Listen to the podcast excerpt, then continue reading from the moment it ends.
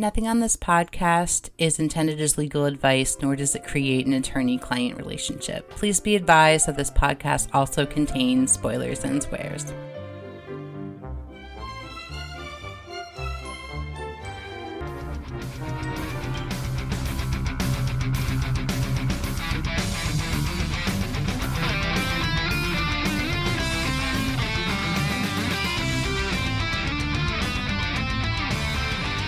Welcome to Murder She Woke, a podcast about the dozens of honest people in Washington, D.C. I'm your host, Laura. And I am your other host, Elizabeth. So today we will be talking about season one, episode 12 of Murder She Wrote, entitled Capitol Offense. Capitol spelled with an O, uh, which is a nice little play on words of capital offense, which is an offense whereby the punishment could be death. That's correct. And this episode is very near and dear to my heart just because I live 45 minutes away from Washington, D.C. I go there often enough to, to think that I know what's going on. And I know enough people who work in there to fancy myself some kind of D.C. adjacent person. So I'm really excited about this episode. It was a fun filled episode for sure.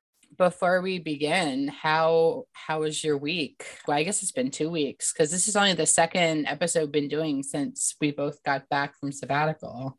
So my weeks have been pretty good. I've been really busy, but not so much with work stuff.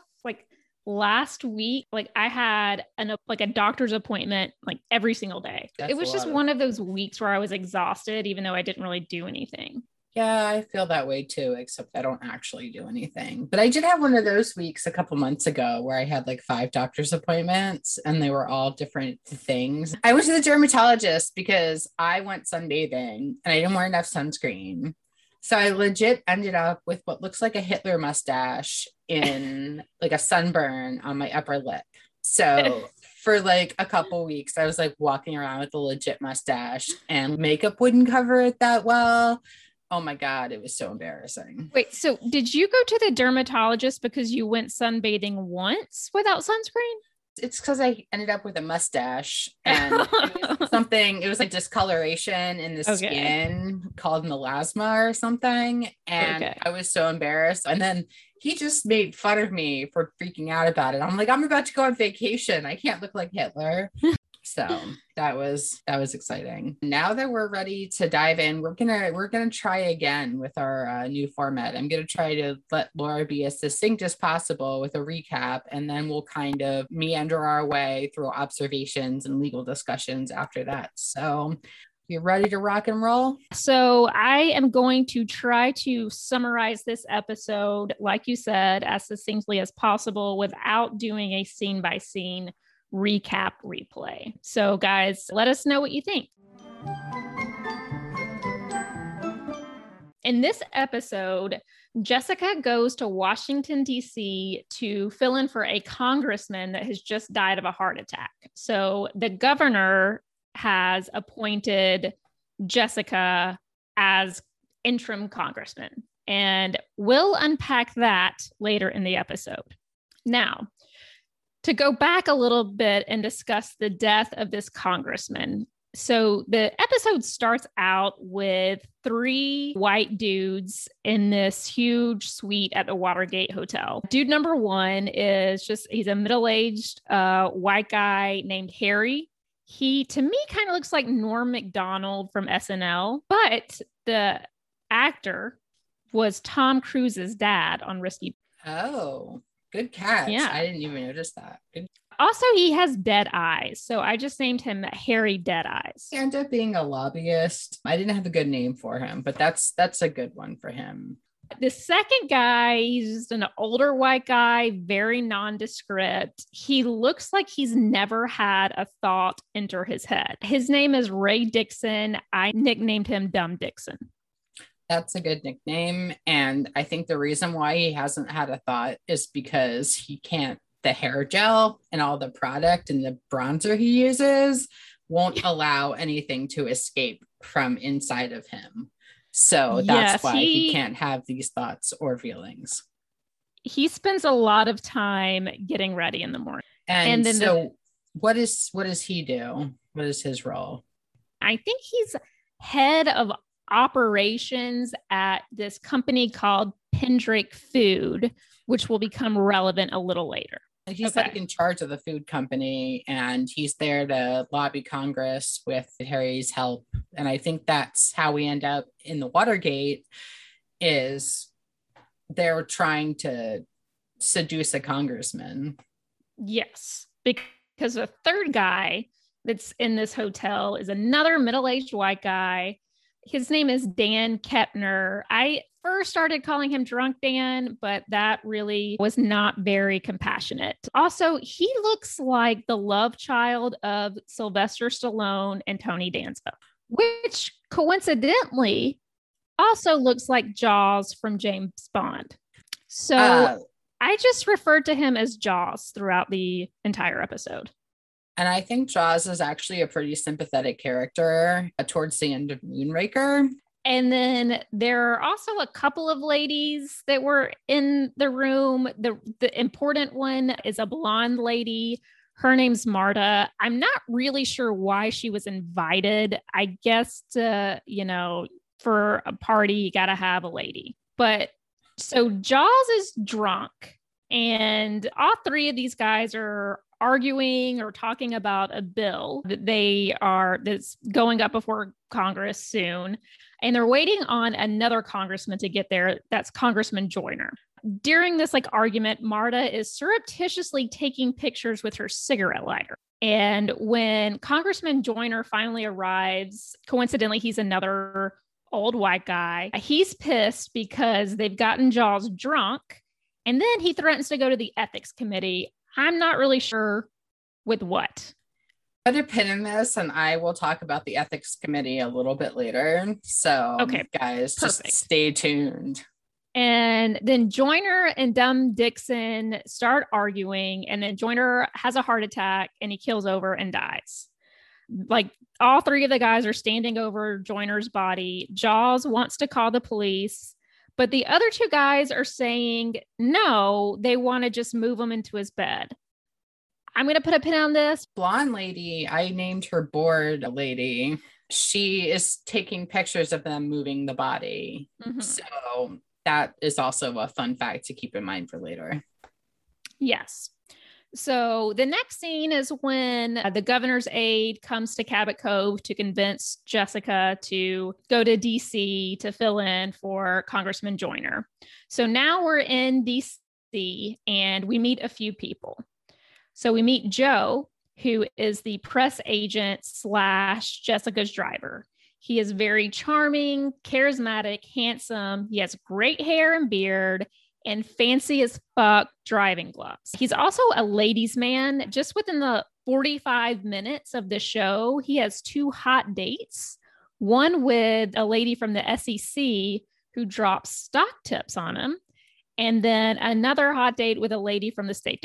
We also later meet Diana, who was Congressman Joyner's administrative assistant. Jessica decides to keep all of Congressman Joyner's staff. Diane, she's probably in her early 40s. So I have the same problem with her that I had with Vicky in episode, was it four, where you can tell from her face that she's kind of youngish, but she mm-hmm. dresses like she's a hundred.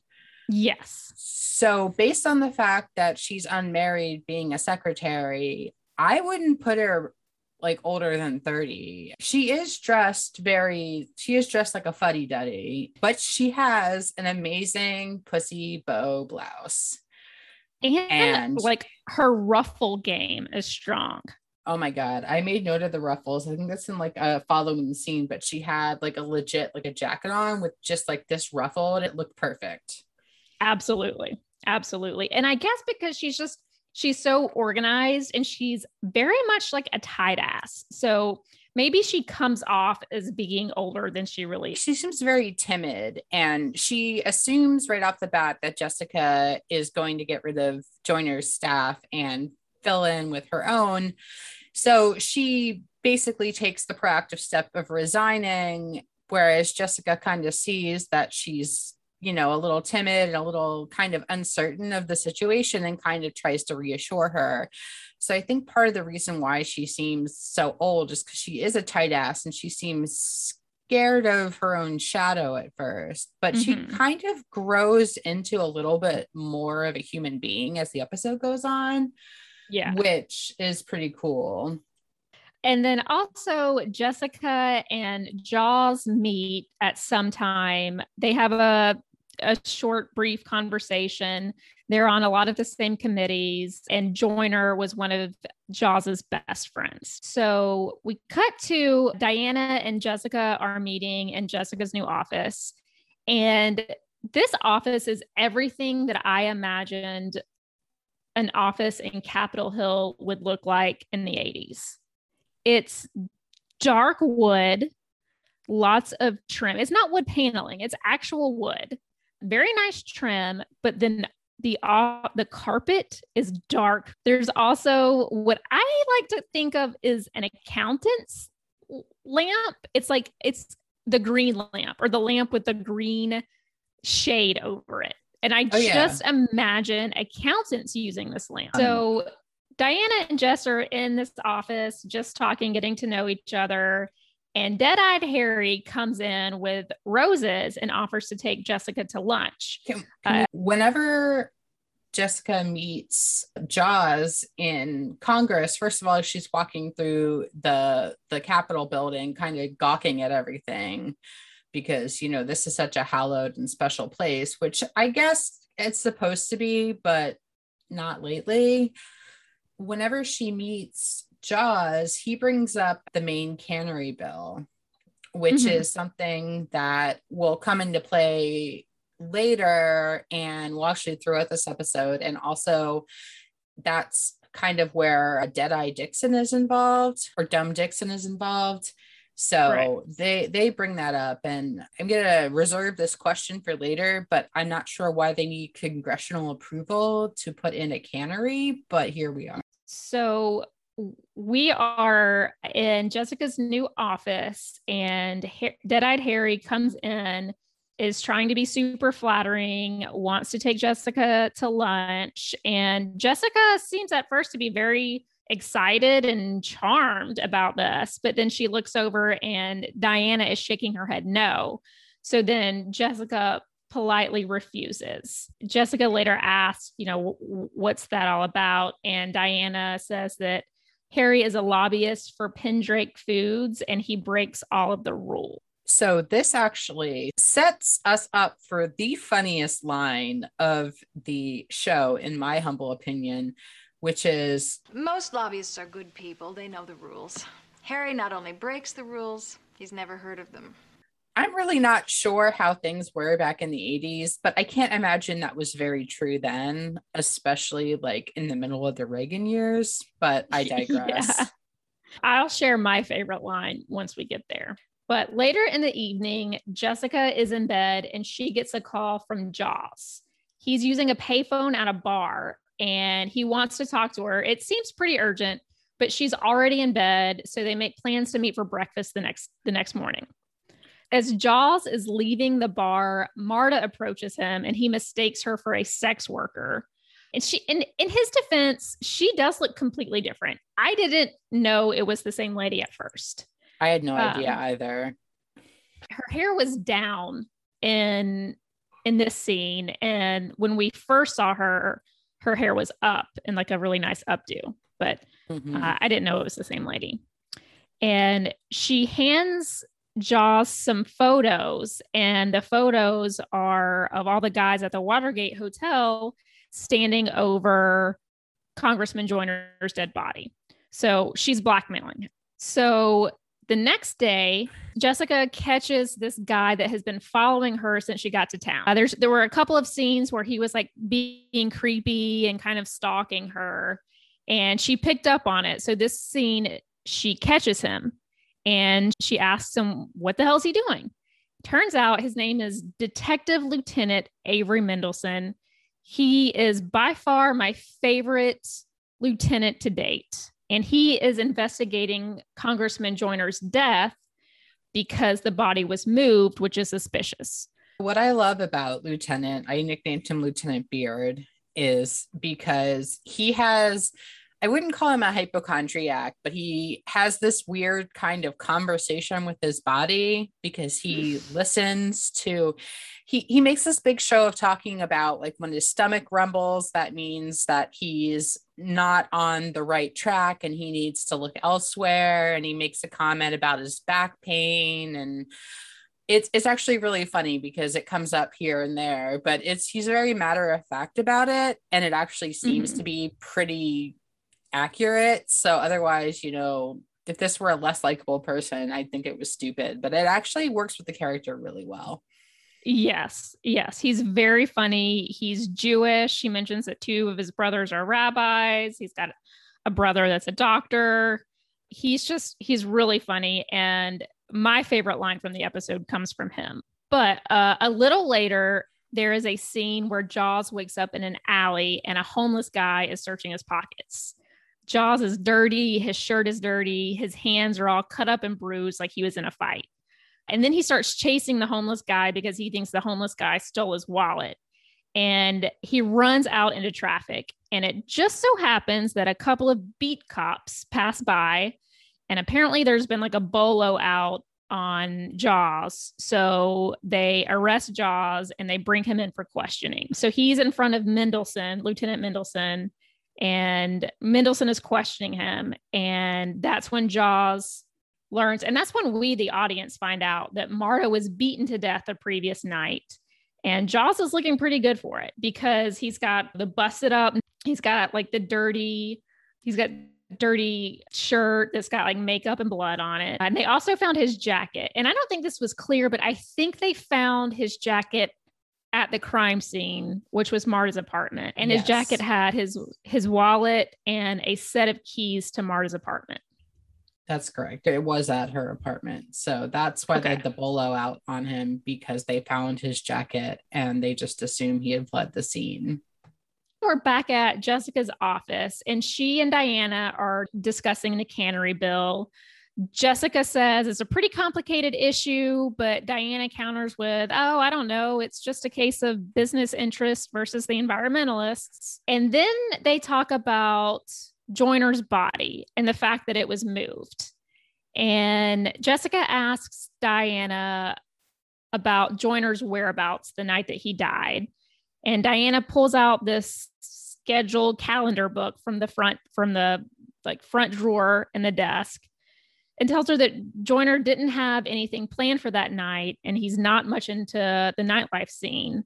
But she did hear she did hear Deadeye Harry invite him to a party, but Joyner didn't really like Harry, so he declined. Then a little bit later, Jessica and Diana are walking to a committee meeting where we are interrupted by a guy named No Shit Thor Danziger. That's his name. Okay, first of all, that is a cool as shit name. Second of all, I wouldn't have put him as a Thor. Like he does not look like a Thor. He looks maybe like an Edward.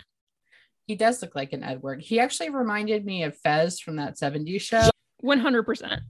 But he and Diana make this huge to do about not liking each other and she right. tells he wants to talk to Mrs. Fletcher about some notes on the bill, and Diana tells him to get the fuck out of her way because he already had his chance. After the committee meeting, Jessica she's walking into her office. To do so, she has to walk through Diana's office to get to her office.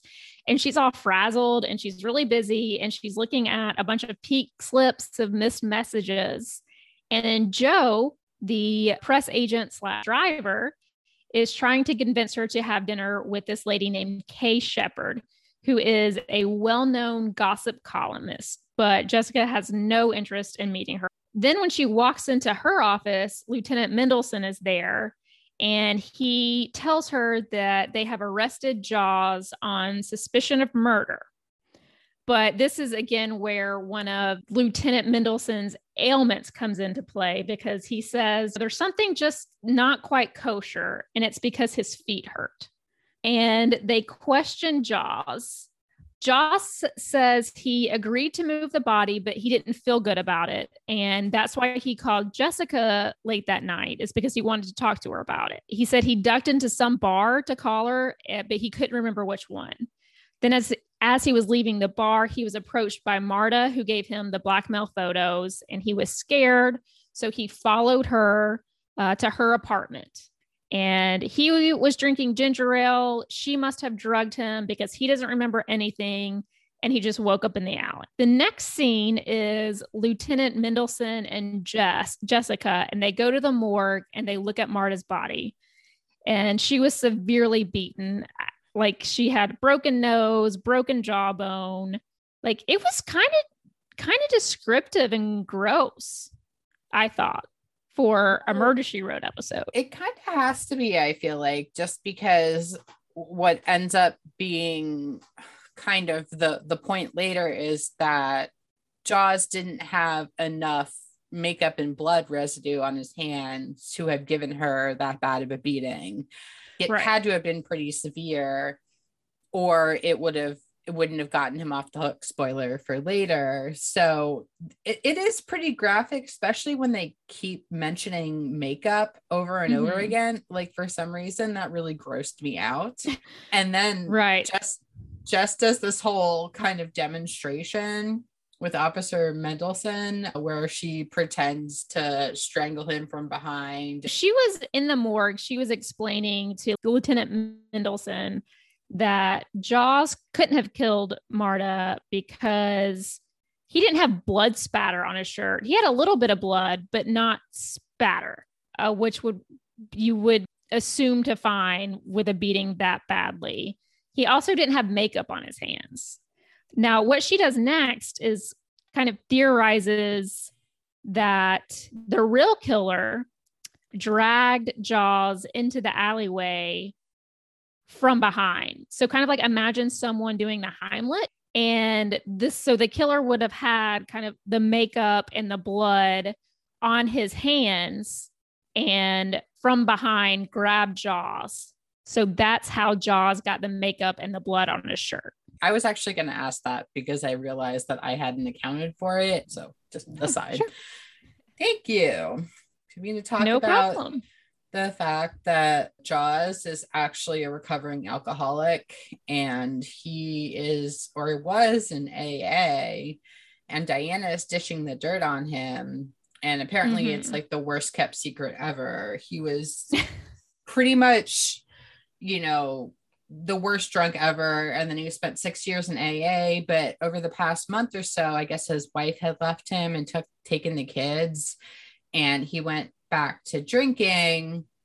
And this actually eventually almost turns into an after school special, like later in the episode when Jess ta- was talking to Diana, but that's a, that's a little bit later.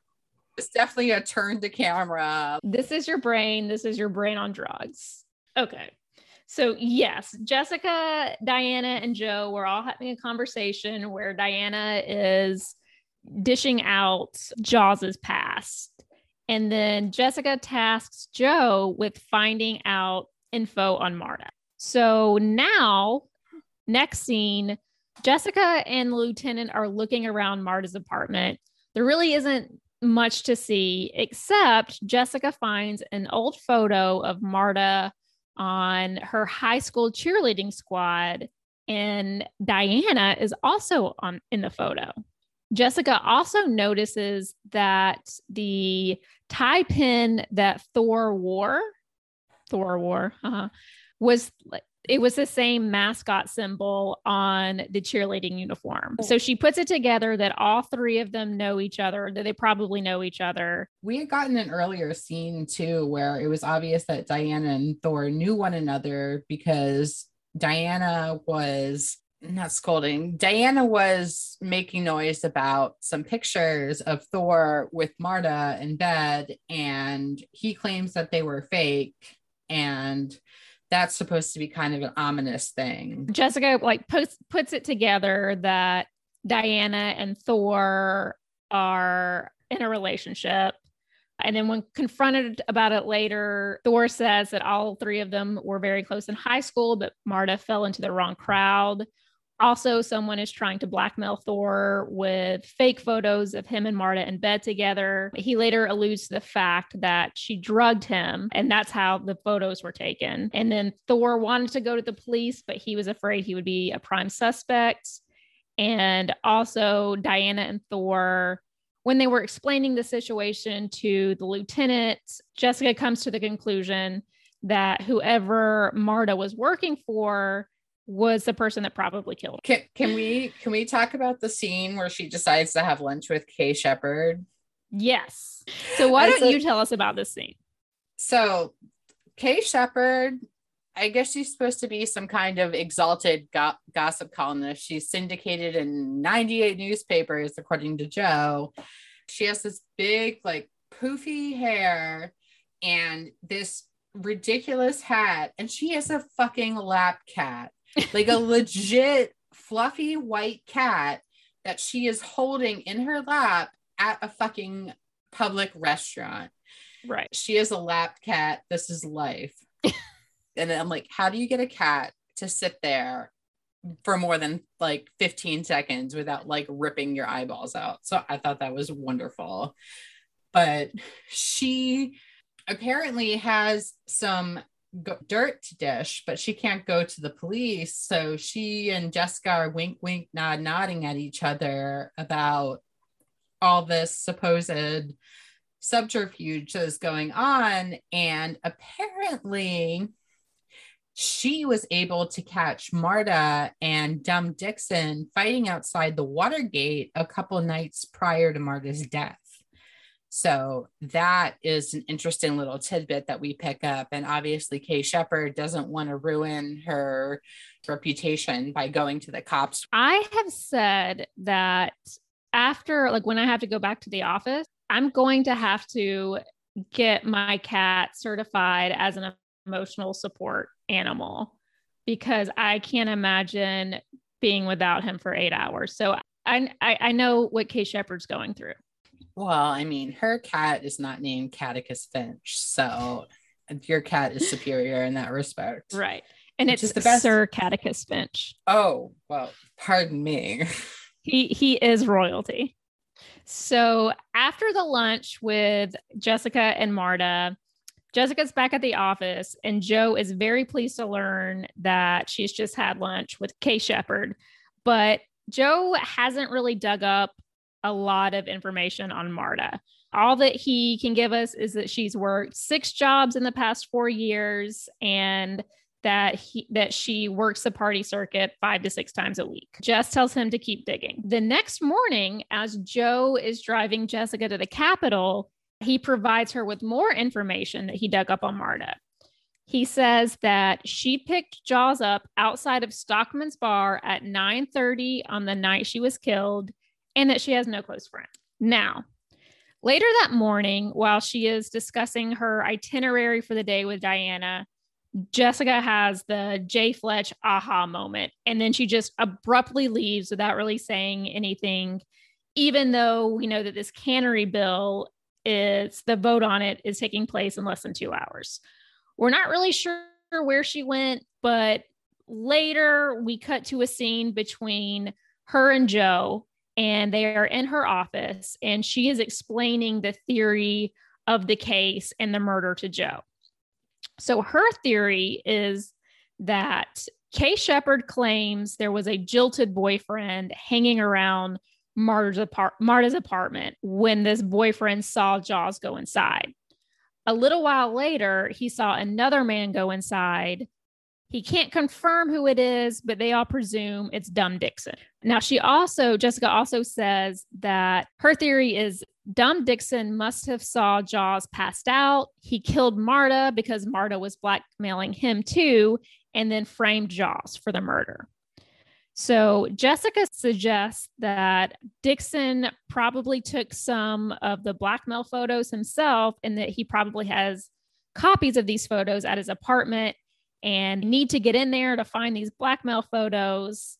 And she suggests that after the committee vote, she and Joe will go to Lieutenant Mendelson and he'll get a search warrant. Now, Jess finally makes the committee meeting where they're about to vote on the cannery bill. She's late, so Jaws has been stalling by just kind of reading like observations and statistics and a lot of boring shit. But she finally gets there, and then before the vote, she essentially admonishes uh, Pendrake Foods, which is Dumb Dixon and Dead Eyed Harry, for abandoning already existing cannery plants because it was advantageous in a tax manner to abandon them and then try to create or build a new cannery. Maybe you can expound on the tax implications a little bit later. I've got a bone to pick with that. So I'm like super glad that you brought it up and not me. But it comes out later. She voted no.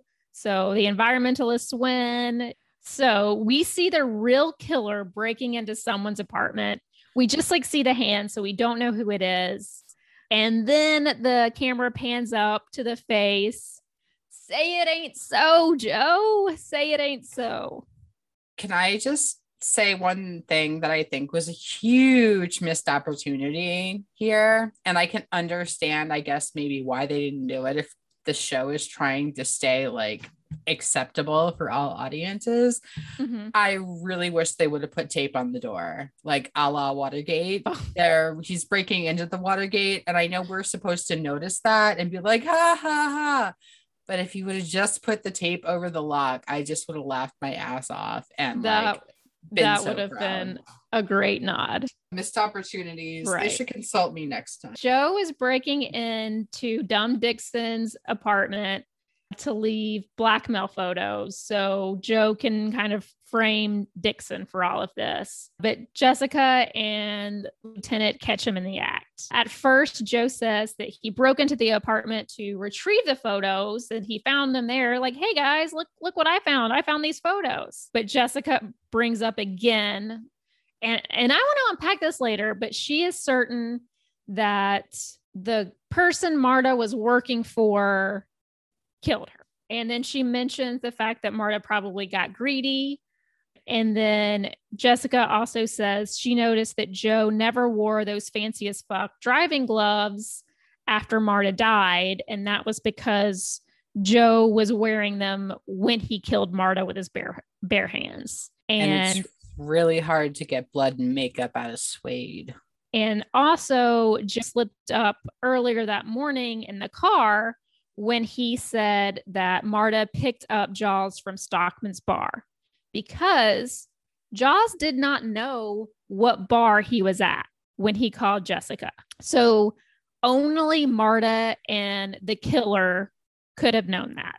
And what's interesting to me is that Joe really doesn't make a full confession. He says some weird and creepy things, like his demeanor completely changes and he turns super creepy and he starts like whispering. Reminded me of Hannibal Lecter in Silence of the Lambs. Yeah. Like that kind of like dead eyed look where he's kind of like talking in the half whisper. And he's like, yes. well, you know, you're all corrupt. I'm just the one who's honest about it, saying that like you guys are all corrupt too.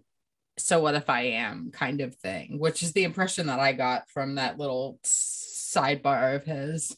And he said that I buy and sell people. And then this one super creeped me out. He says, And I was doing real well too. Until Marta got just a little bit too big for her pantyhose. Okay, yeah, that I, was when I got the Hannibal Lecter vibes. Yeah, he should have just gone. And she has the line where she like turns almost turns to camera as if to make us feel better as if to say yes there are bad people in washington but for every bad person there are dozens dozens of great people. Oh stop booing. There's nothing wrong with it. There are dozens of us. Dozens! That is the episode So that, let's start unpacking this. Why don't you go first? I would just like it on the record that as a tax person, tax things, yes, they are complicated. Yes, you do have to have special training, but people are so lazy that they in a situation like this they just claim oh it's it's more advantageous tax wise to do x instead of y without going into any specifics. They couldn't like hmm. think of another reason why they did it. Well maybe they there was a union in that town and they didn't want to deal with them or maybe there was some other reason why they had to abandon like six canneries. They're just like oh no tax reasons. It, it kind of sticks in my craw a little bit because it's it's a lazy throwaway reason. So i have yeah. i have that gripe. didn't Taxes are more it. interesting than you give them credit for, guys. yeah, you're right. I mean, if someone says because of tax reasons, no one's going to question that. 45 minutes later, somebody's going to be like looking up the code and like counting on their fingers and being like, oh, you're right. That does, you know, profit long term depreciation over a period of 20 years and blah, blah, blah. And no, no, their eyes are going to glaze over. I would have much rather seen like some kind of plot line, like with I don't know, union busting, or there was like a fire at the like a a fire at one of the canneries and it burned it. I don't know. I would have liked or to like, seen something a little juicier. Toxic waste was running into a stream. She mentions that it would have cost a lot of money to update them. Is it going to cost more money to update these things than it is to throw in or to build a brand new cannery. Right. This is another question that I had mentioned earlier is like, why do you need a congressional, why do you need congressional approval to build a fucking cannery? Like that was never explained. Right. Unless like it was on federal land. I mean, basically, like if you want to build a cannery, you buy the land, you make sure it's not zoned for a specific purpose, or if it is, you get a, an exemption, and then you make your make your cannery. Yeah, also, and also, how many canneries can there be in Maine, and what are they canning? Fish. I've never had canned fish because I don't like fish that much, but people eat anything out of cans. I mean, I do eat canned tuna. Eh, maybe that's a reason. Maybe maybe you shouldn't be so high and mighty about canned fish. I was just thinking like canned fish, like canned peaches. I don't know. Like I was I don't I was thinking like nice and seasoned and pickled and and then I thought of just like a whole fish in it. I could see like from the environmental angle, but this wouldn't be the place to do it, right? Like if there were some serious issue with like an endangered species or something, like let's say they were building on land and there's a type of bird that only lives three places in the US mm-hmm. and one of those places is right where this cannery is supposed to be. That's more of a job for the courts than it is for Congress. Right. Right. And th- yes, they didn't make the federal requirement apparent. And not to sound like Maine doesn't matter because I know it does to all of our listeners in Maine, but why the fuck would anybody from New York, like Co- Congressman Jaws, why would he give a shit about what's happening in Maine? That doesn't affect his his constituents unless it's like one of those things that politicians love to do where they're like, hey, you vote yes on this bill and I'll vote yes on your bill. I can see that and that would make sense. But again, I'm going to revert back to this is not a matter for Congress. And they're not even on the floor of Congress, they're just getting something out of committee. Right. So the stakes they're high, but they're not that high. Like for for all of you who haven't seen Schoolhouse Rock, a bill gets and then the committee votes whether to send it to the floor of the House. And if the committee says no, then it either goes back for revisions or it just dies. But after this, like let's say they would have all voted yes, it would have only gone to the floor of the House, and then the House would have had to have passed it, and the Senate would have had to have passed it, and the president would have had to either sign it or veto it. If you have a bone to pick with this episode, what do you what do you think? The main issue I have with this case is that Jessica Twice says it's obvious that whoever Marta was working for killed her. And I just don't know how she connected those dots. We just yeah. learned that he killed her. we didn't really learn what the dynamic of the relationship was like, whether she did something to piss him off besides getting too big for her pantyhose. So I think Marta was just doing the the dirty work so Joe's hands could stay clean. I think he was just going around and blackmailing congressmen and women. So you collecting like little little books of whatever to use on them, like dirt yeah. books or burn books. Oh, burn books, yeah. That kind of seems and, like a really kind of small and like kind of pathetic motive. Right. Almost. It's again like it's lazy. It, it's weird because they do this juxtaposition between these hallowed halls of Congress and the respect for the legislative process and all lobby lobbyists are okay because they know the rules but then you juxtapose it with this kind of comic book villain whose only job is to blackmail people for no specific reason.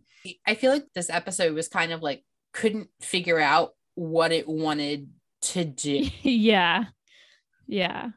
I think is for the same reason they didn't mention parties at all if you'll hmm. remember, like at the beginning, whenever that nerd was talking to Jessica about filling the seat, he didn't mention the party. And I understand that maybe they were trying to stay neutral so that all the people who watched Murder She Wrote wouldn't be mad at each other. And I realized the 80s were a different political climate. But I mm-hmm. just think, honestly, this was 10 years after Watergate. Like everybody knew Washington was just a garbage dump of terrible people. I am not at all interested in politics. I did watch House of Cards, except for the last season, but it was just kind of hard for me to understand. I don't understand all the backhandedness and the underdealings, and it's just hard for me to follow. But like watching like the West Wing, kind of an idealized version of Washington, and people standing up for what's right and these are the good guys and crusaders for justice and the president really wants what's best. Like, come on, nobody fucking believes that. I don't know. This is turning out to be a little bummer of an episode. But it, I mean, I, I just feel like with the way everything's been going, I'm like, come on, murder she wrote. Like, you want to be edgy. I can see you're trying to do it, but you failed. I I got a lot of problems with this episode. Okay, but to lighten the mood a little bit, I do want to say my favorite line. What's and that? it was it was by Detective or Lieutenant Mendelson when he and Jessica were having tea. He says something about the fox loose in the china shop, where oh, yeah. he's conflating two idioms: the you know a hen or a fox loose in the hen house, and then a bull in a china shop, which I loved because it sounds like something I would do. I once said that train has sailed. Oh, and oh, that's a good one. So and and now I just say it all the time. So that phenomenon actually has a name. It's called a malaphor, which is when you merge two figures of speech and you end up with something ridiculous. Like my favorite one is one my dad uses a lot where he says, We'll burn that bridge when we come to it. That sounds like a lyric from a Fall Out Boy song. I, I guess the one other kind of loose end is at the beginning, it's kind of almost implied that there was like foul play involved with Congressman Joyner's death. Yeah. And then all of a sudden, that kind of train of thought is just gone. Like it, it like disappears like a third of the way through the episode and it's never brought up again. And why did those guys want to move the body? Like what the guy had a heart attack. Why couldn't they have just called the ambulance? This whole this whole episode could have been avoided. I just don't get what they were benefiting from hiding the fact that Congressman Joyner had a heart attack at Dom Dixon's hotel in the water. Is it because they're not? It, it can't be because lobbyists and congressmen can't associate. Well, they That's, can, but I think they thought the optics were bad. There's no foul play. What's the big deal? It's like they're making a situation that isn't great into a big deal because yeah, if they hadn't moved the body, then there wouldn't be anything to blackmail. It'd be like congressman has heart attack at weird party. Like, okay, like everybody goes to those parties. So again, more laziness, I think. Yeah, this so I brought up earlier the ethics committee. Oh yeah. Like Joyner wanted to go to the ethics committee. What do you think that was about? I think that he thought there was some kind of like sneaky dealing going on with the lobbyists and Dixon. But then I mm-hmm. wonder if the reason why. So I know a lot of times lobbyists have to be registered. Mm-hmm. And but I'm I feel like I'm giving them too much credit and I'm thinking too far into it because he's trying to imply that something was going wrong and it falls under the purview of the House Ethics Committee. But that would necessarily require that a congressman be involved question mark but i don't know. Does it is it because dixon and jaws were hanging out with the lobbyist guy? Is it because the lobbyist guy and the food guy were talking? Like it seems shady but it doesn't seem like a violation of anything. It just it's it was really vague and weird. And i and here's the thing the very worst thing that the house like i mean i guess they could vote to remove you but there's like a whole like process for impeaching somebody from Congress. Like mm-hmm. there was a congressman that got censored by the ethics committee maybe like eight or 10 years ago. Literally, all they did was stand up and say, We're censoring this guy. Shame on you. And that- right. Like, I think like, that we all, with the last, you know, four, six years, whatever, we know nothing is ever going to happen to anybody. Nobody yeah. has any balls. There's no teeth in anything. Who cares if these lobbyists were having a party and there were ladies there? Like nobody gives a shit. But I mean, I wouldn't give a shit as Joe constituent. So my congressman was actually Elijah Cummings until I moved and then he died. And mm-hmm. now mm my congressman is some guy who I don't know anything about. And if somebody told me that he was at a party with a lobbyist, I'd be like, okay, cool. Fine. I mean, I would be more surprised if someone told me my congressman wasn't at a party with a lobbyist. Yeah, you think like, he was just, a loser and that he didn't have any friends. They don't want to hang out with that congressman. So, Maryland, I think, has seven congressional districts, and six out of seven of them are filled by Democrats. And one of them, which encompasses the Eastern Shore and some other parts of like not urban Maryland, there's this guy his name is andy harris. He's he's a douchebag. He's the only republican congressman from maryland I like to think that he eats dinner in the cafeteria by himself. Everyone else in Maryland is like, mm, you can't sit with us. Sorry, Andy Harris. Why don't you just go sit over there with Georgia or something? Go sit yeah. with Marjorie Taylor Greene. oh, God. Oh, I was wrong. It's eight congressional districts. Pardon me, but still only one Republican. So super fun. So, okay. So, I, I guess last kind of discussion question Do you think that Thor and Diana's relationship was a conflict of interest. Oh yeah. Oh, yeah. Really? Uh, she's a, she's this. an administrative assistant. Yeah, but she's like Jessica's BFF, right? She's boning the law or the environmental guy. Conflict of interest, no big deal. They mention it and then they kind of brush it aside. She's not the Congress person, but she's in the office. Like she could feed him proprietary information. It's like Joe's secret SEC babe feeding him stock tips, like that kind of thing. And even if it's not like officially forbidden, I feel like people would look askance at it. I just didn't find that to be a conflict of interest because we have oh god, what is the what is the Supreme Court justice? Clarence Thomas. Clarence Thomas. His wife, she's not a legislator, but she what am I talking about here? No, like, no, I know what you're talking. I know exactly what you're talking about because she did like lobby and yeah, raise yeah, money right. on behalf of like certain issues that actually ended up being before the Supreme Court That was and actually Thomas didn't recuse himself. When I was this was in law school, the Federalist Society, which is this big conservative, like originalist type, they they purport to be originalists. They put up a a poster for their group that had a picture of Clarence Thomas. At the time, there was a there was a black man who was on death row, and they had exonerated him, to or they had commuted his sentence due to lack of evidence. He was in the news, and the poster said, "Some people say convicted murderer person is a hero. We choose our heroes another way. And they have a picture of Clarence Thomas. And somebody wrote a note on it that said Clarence Thomas refused to recuse himself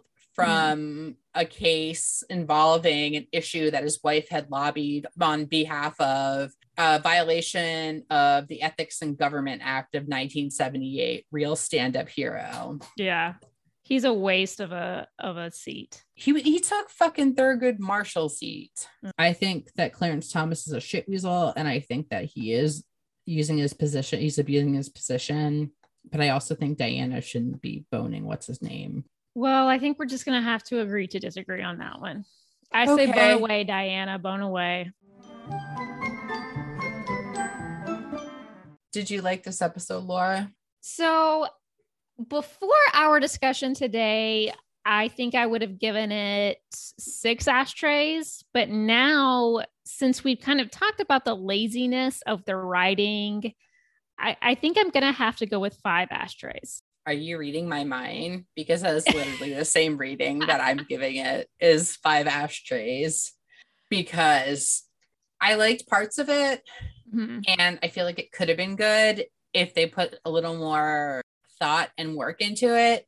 And it also like seemed to contradict itself at a lot of points. So right. that that bugged me. Five ashtrays across the board for this one. Yeah.